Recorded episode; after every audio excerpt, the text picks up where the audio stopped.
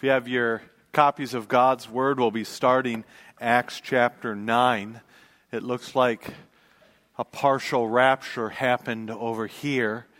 And uh, Pastor Jory, again, taking time off from work to take about 50 young people to Lake Ann Camp. It's Lake Ann, right? All right.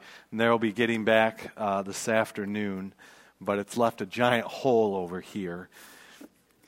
This morning, I can guarantee you that I will be inadvertently flipping uh, Saul and Paul because this is about when Saul becomes Paul. And so, no matter how hard I try, those are going to those are going to oscillate, and I just ask for your grace on that. And I, I'm not asking for grace in any other area other than that. Let's pick up in verse 1. now, Saul, who we will know soon as Paul, still breathing threats and murder against the disciples of the Lord, went to the high priest, likely Caiaphas, and asked for extradition. Did I say that word right? Yes. Extradition letters from him to the synagogues in Damascus so that if he found any belonging to the way, which he knows he will, and we'll find out why in a minute, if he finds any that are belonging to the way, both men or women, he might bring them back to Jerusalem bound. And as he was traveling, it happened that as he was approaching Damascus, Suddenly, a light from heaven flashed around him, and he fell to the ground and heard the voice saying to him, Pretty please, please, please, Saul, accept me as your Savior. Is that what your text says? No. You know, sometimes we approach God's Word like it's a romance novel. And I understand there's some tenets of it. It's like God's love letter to man in many ways. But it is much more than that. It is also uh, a, an autobiography of the, of the all powerful God. And look what he does here. It, suddenly a light of heaven flashes around him, and Paul was thrown to the ground, and he heard a voice saying to him, Saul, Saul, why are you persecuting me? And he said, Who are you, Lord? And he said, I am Jesus, whom you are persecuting. Now get up and enter the city and go where I tell you and what I and tell you what you must do. The men who were traveling with Saul stood speechless. They heard a voice, but they didn't see anyone. Only, only Saul saw. you ever just talk and things hit you funny? I should have named this Saul Saul. In fact, that's what it's named now. Get up into the city and do what I tell you to do. Verse 8 Saul got up from the ground, and though his eyes were open, he could see nothing. Do you know prior to this, he could see nothing and his eyes were opened? And now his eyes are opened and he sees nothing. And leading him by hand, they brought him to Damascus. And I'll just throw in verse 9 as bonus. And he was there three days without sight. And he neither ate nor drank. And with that, let's ask God's blessing, and we'll walk through this together. Gracious Heavenly Father, we come beside you, before you, before you, thankful for your word. Lord, we come to claim your promise that you will bless your word.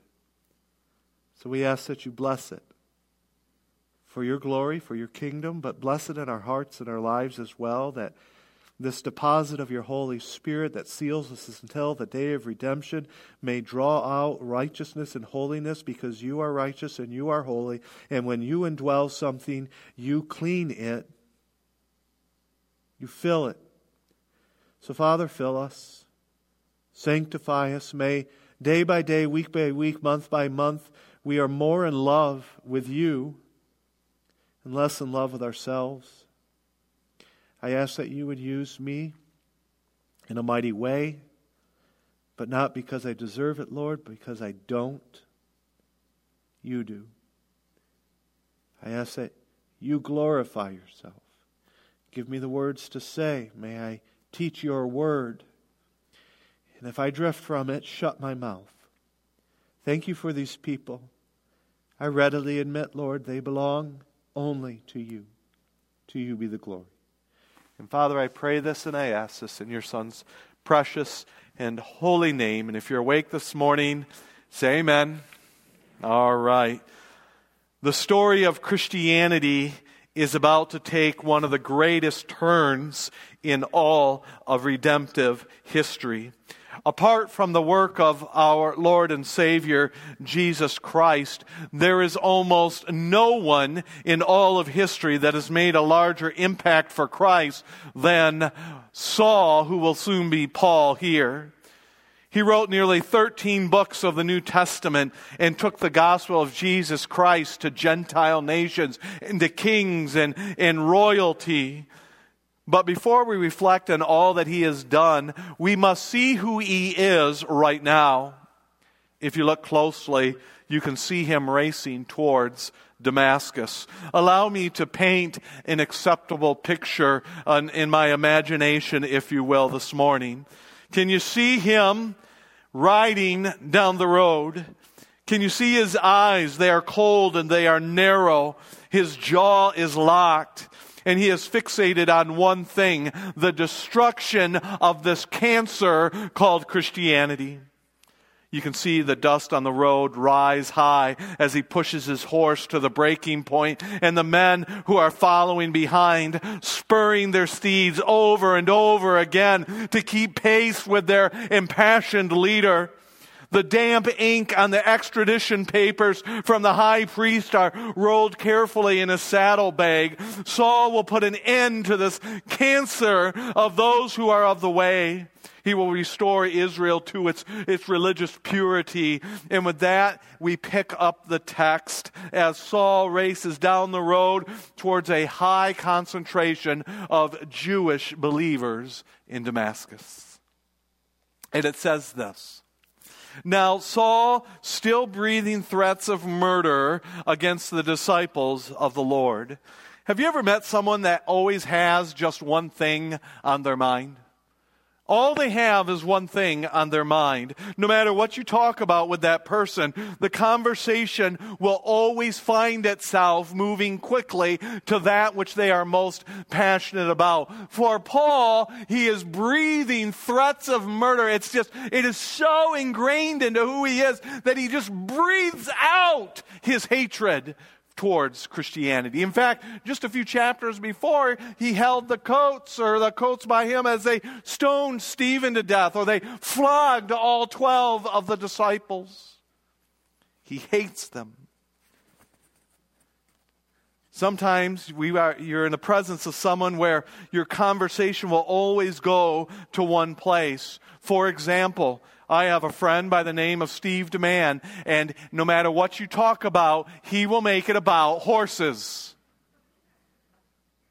I don't care what you're going to talk about with Steve, whether you like it or not, you'll be end up talking about horses. Pick a subject, any subject. If there, well, this cord right here, if I were to say to Steve, hey, what gauge is this cord that goes into the speaker? Steve would likely say, well, that's easy. It's the same gauge cord that I would use to secure the stable for my horses. And then we would talk about that. And soon pictures would roll out in a, in a, in a, a montage video of how he loves horses set to chariots of fire. You think I'm joking. Steve, are you in this room? You want to pull up a video right now? Let's move forward, all right?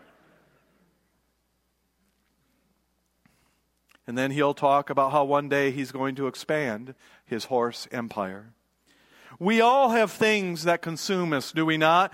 Did you know that Mark Hurd has a Tesla? Does anyone here know that Mark Hurd has a Tesla? I've heard rumors and groanings, but I've never seen it. I was forced to take a ride in it not too many months ago against my will.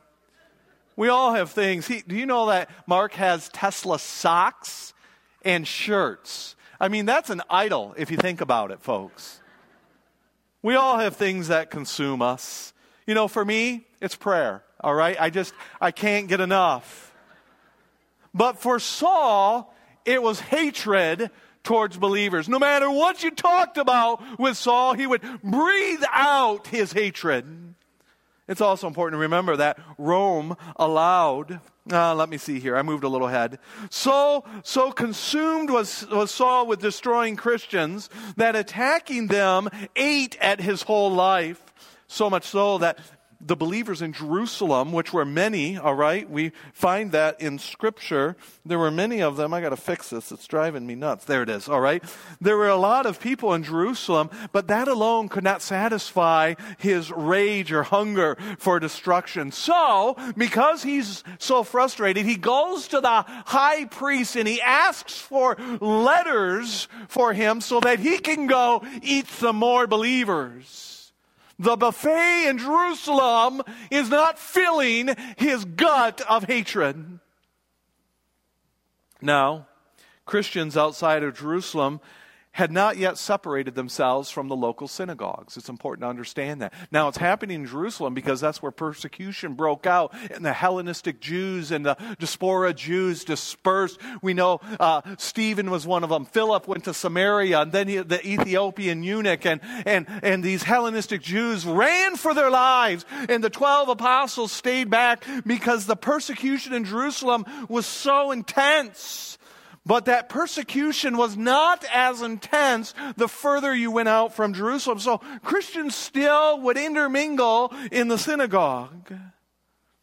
It's also important to remember that Rome, the occupying force, allowed the high priest to have authority over Jewish places of worship. Hence, you see here that he asked for papers for the synagogues because Rome allowed Caiaphas to have authority over Jewish places of worship. So he's like, hey, let me go into the synagogue and get some of these believers. So the high priest, who was likely Caiaphas, could give Saul legal papers for the extradition of believers from synagogues. So he, he, he, he brought back so that he could bring them back to Jerusalem for persecution or imprisonment, or here's one conversion therapy to bring them back, to abandon the way. And, and if so be it, he would murder them. They've already done that with Stephen, and they will do it again. Hence the words we see that he might bring them back to Jerusalem. These are papers that give him authority to go into synagogues and bring people of the way, you and I, back to Jerusalem. So he went to Damascus. Now, this is odd because Damascus is not in Israel. That's interesting, is it not? Not in Israel. This personifies, I don't know if that's the right word. This intensifies, I don't know if that's the right word. But I think you know the right word I'm trying to chase there. This intensifies how hungry Saul was to persecute Christians. Damascus is 150 miles north of Israel. Israel is this lower star here, right here, all right? And in order to get, this is such a cool projector, all right? In order to get from here to here, this is 150 miles, Israel stops right here. I feel like a teacher, all right? Pay attention. Now, what was I talking about? Oh, Jerusalem, Judea, Samaria, Galilee, Damascus, outside of Israel. They have to go a long ways to get to Damascus. And why in the world would you care what's going on in Syria? He's hungry.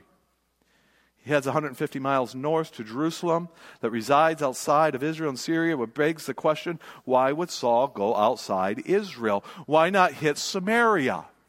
Is there not a revival going on in Samaria? He doesn't care about Samaria, but I'm sure he cares that Christianity is spreading. He passes through the Judean region.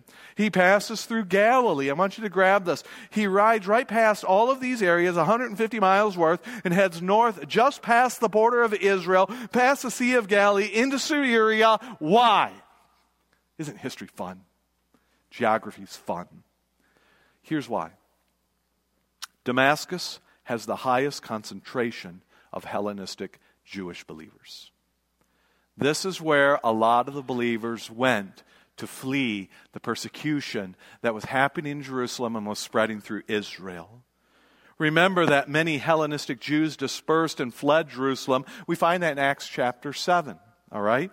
And many landed just outside of Israel in Damascus, close to the border of Israel. Okay, it's close, as you can see the star there. It's close to the city of Israel, or the nation of Israel, but it's outside of its borders, maybe providing just a little protection.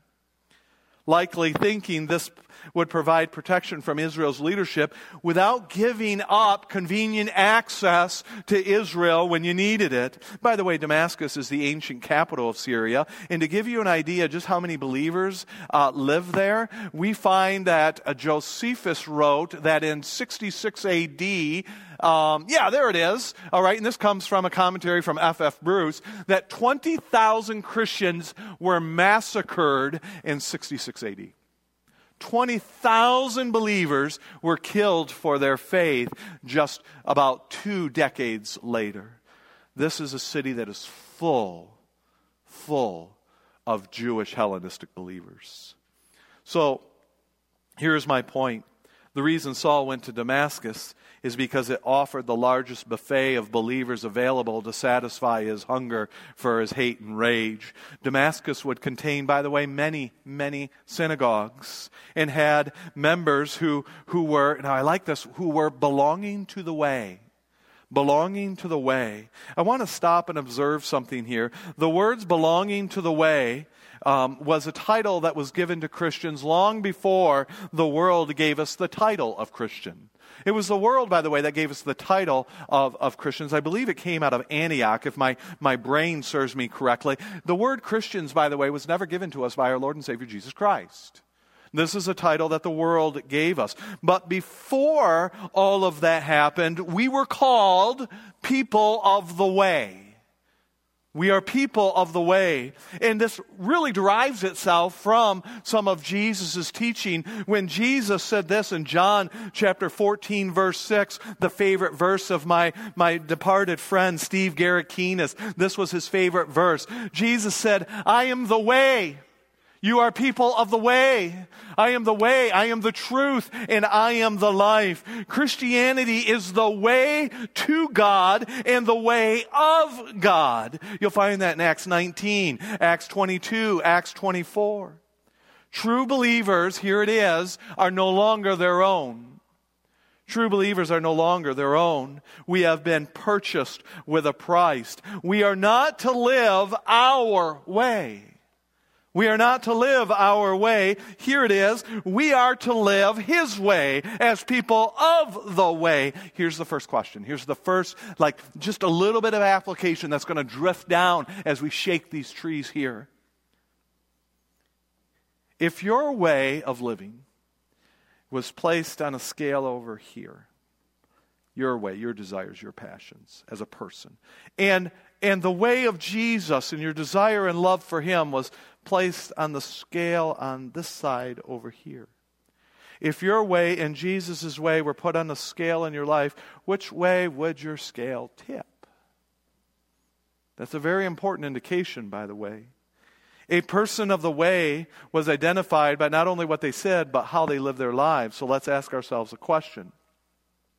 If someone who did not know you or did not know me did not know us, if they watched our lives for a few days, would they tell that we are people of the way?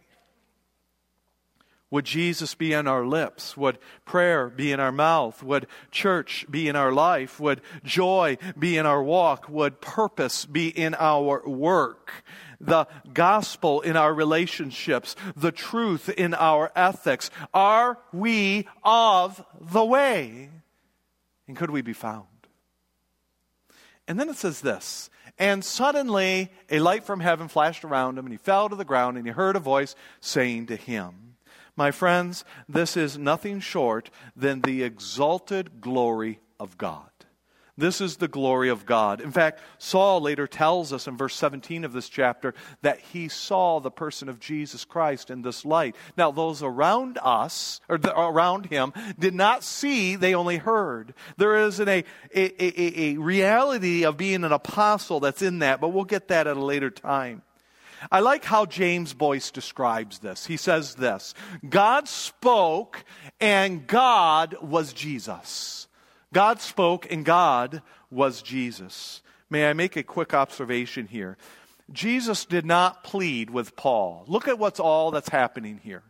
He's breathing out murderous threats. If I could, in my imagination, he is racing for, towards Damascus. And I bet when he got anywhere near Samaria, that even ticked him off even more and impassioned him even more as he sees revival uh, going through the land of Israel of people of the way.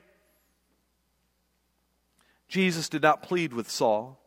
I like how one gray haired pastor spoke it. He said this Jesus did not say to, to Saul, Oh, Saul, won't you please, please, please trust in me? I've done everything I can do to make this relationship possible, and the rest is in your hands, and I have no power to convince you to believe in me. It's your decision, Saul. It's your decision. I can't force you. Oh, my friends, look what Jesus did. He knocked him off the horse, if there's a horse, but I've declared it. So there's a horse, all right? I don't know. But he knocks him to the ground. He blinds him with his glory. He rebukes him with his words. And he completely overpowers the man. My friends, let us stop trying to dance people into the gate of heaven and let us, in love, in love, in compassion, and in truth, simply share Jesus and leave the rest to our overpowering God who is sovereign over all things, even that of our salvation. He is either all powerful and all sovereign, or he is not. Now, with that in mind, he says this Saul, Saul. Hey, that's the title of our sermon Saul, Saul. So now it's Saul, Saul, Saul, Saul. This double use indicates intense emotion from our God. D.L. Bock brings that up, and so do many other commentaries. I want you to grab that. God has emotion. Let me Baptists, you know where I'm going with this. God has intense emotions. It's okay to have intense emotions. God loves, He weeps, He rejoices. God hates. Put that on a bumper sticker. God hates and He loves. He celebrates. And by the way, we are created in His image. We have emotion because we are created in the image of God. We have emotion. The double use indicates intense emotion here. Like, like when Jesus looked at Martha and said, Martha, Martha. And he says it twice because he is stressing the passionate importance of his presence while he is here with them. He looked at Simon and he said, Simon, Simon. That's when Peter was being used of Satan to tempt him not to go to the cross. And, and, and, and, and Jesus says, Get behind me, Simon, Simon. Remember when he said, Jerusalem, Jerusalem? When Jesus longed passionately for Israel to repent? I want to touch on the pulse of something here. Often in our circles, we try to divorce emotion or passion from our worship or our study of God's Word as if emotion is a distraction or a lessening of our faith, and it is not. In our attempt to be separated from different denominations, we have divorced ourselves from a truth my friends, emotion ought to be both an offering and a product of our response to truth. While it is not the goal, it oftentimes ought to be a result.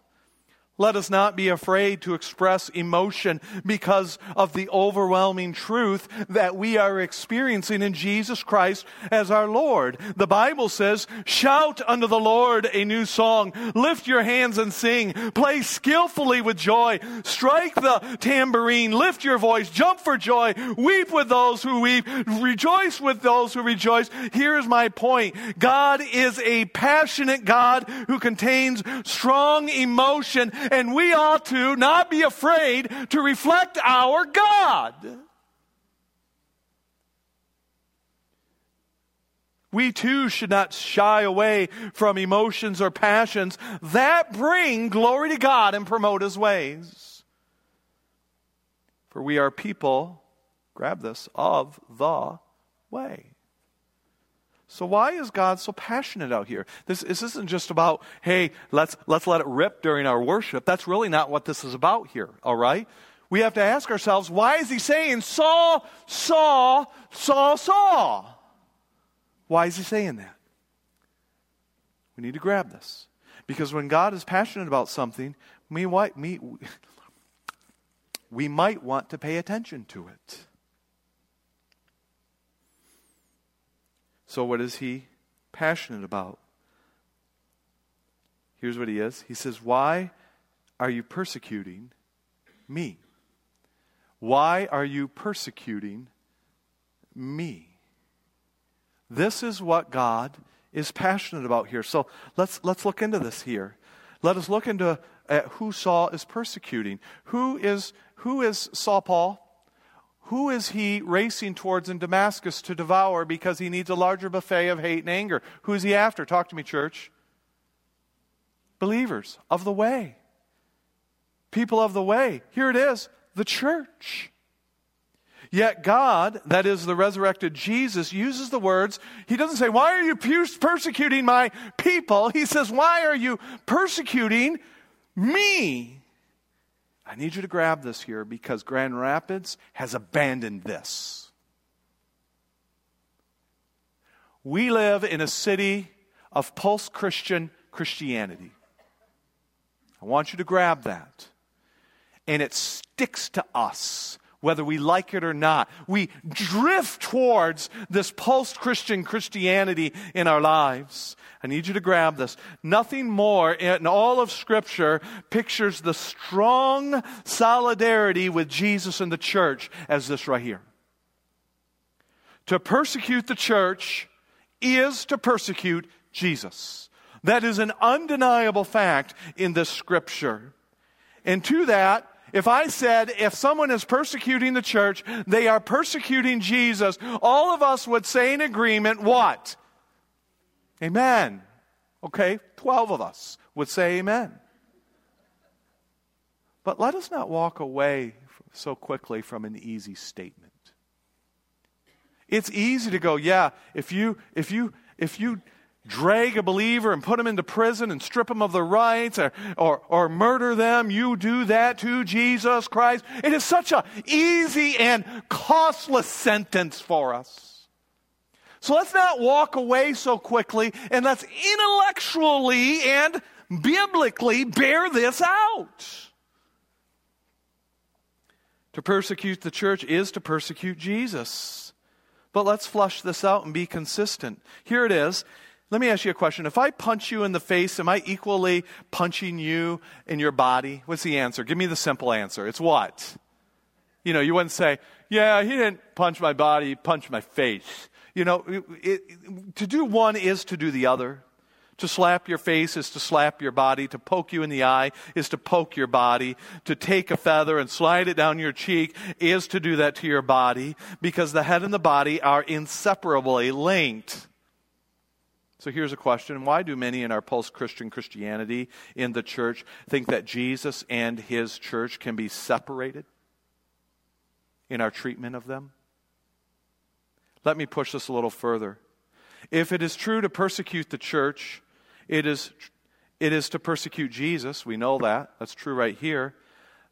Then grab onto your belt buckle. Let's be intellectually consistent and biblically consistent then logically the following is equally true. To devalue the church is to devalue Jesus. Let's push it. To be apathetic about the church is to be apathetic about Jesus. To not serve the church is to not serve Jesus.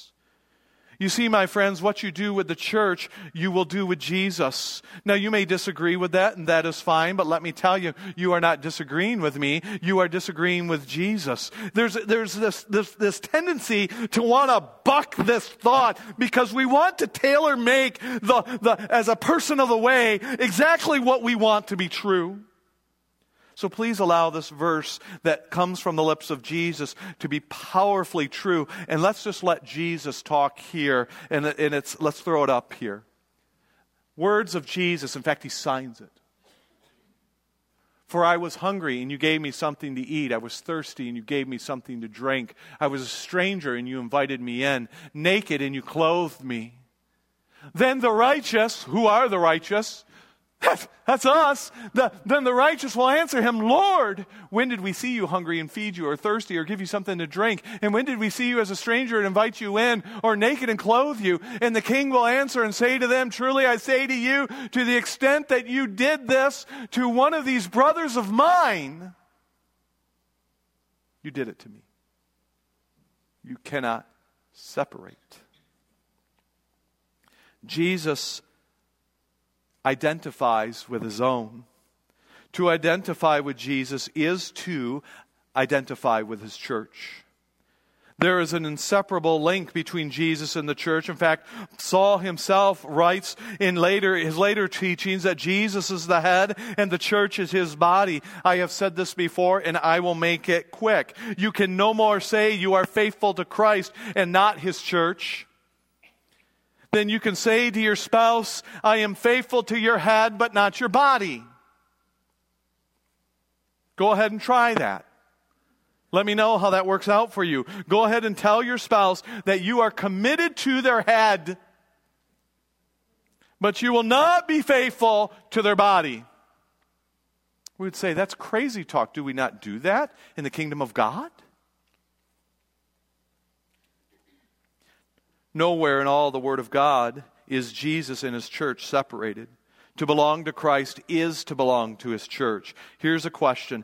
Based on the value you place on your local church, based on the value you place on the local church, what would you measure your value of Christ? What would be your value? They are directly linked. Do you know it is impossible to fulfill God's word in your life absent from faithfully belonging to a local church? It is impossible to obey the New Testament absent from the local church. This is a message of almost all of the New Testament. In fact, most of the New Testament is written to the local church as a whole to be applied in community, not individually. Wow. And then it says this. And he said, Who are you, Lord? Now, I need you to understand what Saul is saying here. This is not a Christological confession, but it indicates high respect and a knowledge that something amazing is happening here. But he does, but he does not know exactly who. So Jesus identifies himself. And when he hears this, he hears the words, I am Jesus who you are persecuting. And then all that pre salvational work began to fill the mind of Saul.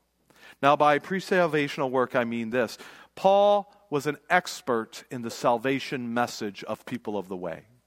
And here's why. As a Pharisee, he was a student of Gamaliel all right? Who, by the way, was present when Jesus was being interrogated and, and, and, and sentenced to crucifixion by the Romans. He is a student, likely in the chamber. He is a member of the Sanhedrin. Saul would have heard and listened to Jesus speak, most likely, before he was crucified. He listened to Peter and John testified and watched as they all got flogged for being apostles. It was, it was Saul who debated with Stephen about the merits of the gospel before they stoned him to death. And now all that comes rushing in. And here's what comes rushing in to the mind of Saul Jesus is not dead, he is alive. The gospel is true. He is the way, He is the truth, and He is the life. He is God in the flesh and he is inseparable from his church.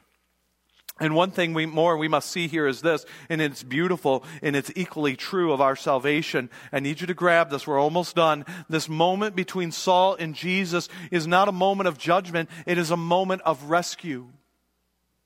And look what happens next. I, I like this. Look what happens next. Saul receives orders and he obeys. Now, we might think, well, that's rather unspectacular, isn't it? This is not in my notes, but we'll go there if I can remember. He is going to be blind for three days. He is going to fast for three days. He is going to pray for three days. And at the end of three days, God is going to send a messenger. I believe the name is, is it Ananias? He's going to lay hands on him and he's going to receive the Holy Spirit. Again, transitional moment because no one's going to believe this guy is becoming someone of the way. Can I get a witness on that? And by the way, Ananias calls him brother. Talk about the forgiveness that believers ought to have with one another. Ananias would have likely known someone who was murdered or imprisoned or lost their home because of this cat named, named Saul. And Ananias walks in there, lays his hands on him. By the way, not because he was fearless, because he says next week, I'm not sure I want to do this, Lord. And the Lord says, I really don't care what you want to do. He calls him brother. And you know what Paul wanted to do before he ate a single piece of food? Don't let this detail miss. Hasn't eaten for three days. How many here have gone three hours? Anyone? Three days he doesn't eat.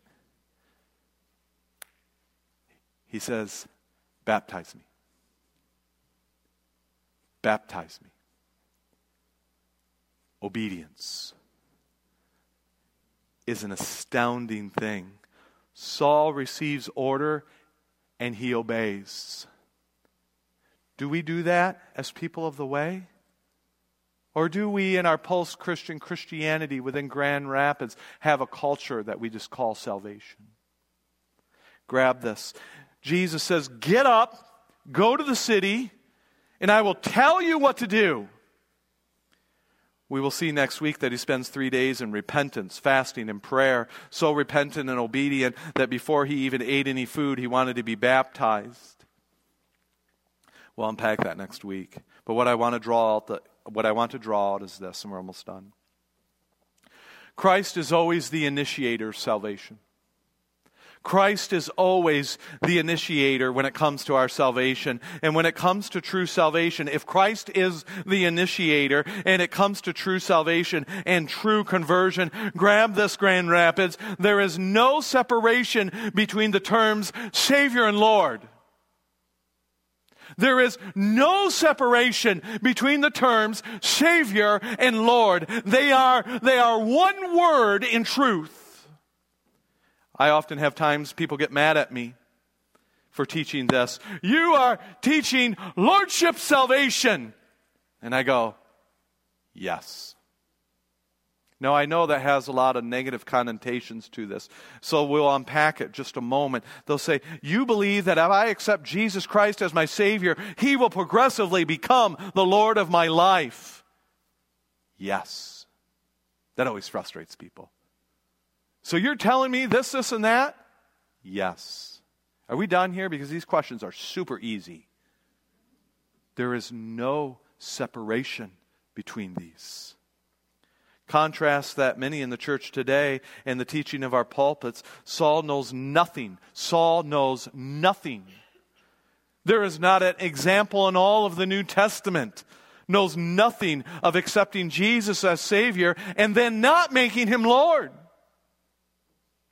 The plain teaching of Scripture is universally consistent. Savior of our soul and Lord of our life is inseparable. Saul was, from one moment of his conversion to the end of his life, submissive to Jesus Christ as his Lord. Not perfect, but submissive. He is, in essence, become a person of the way, a person of the truth, and the person of the life.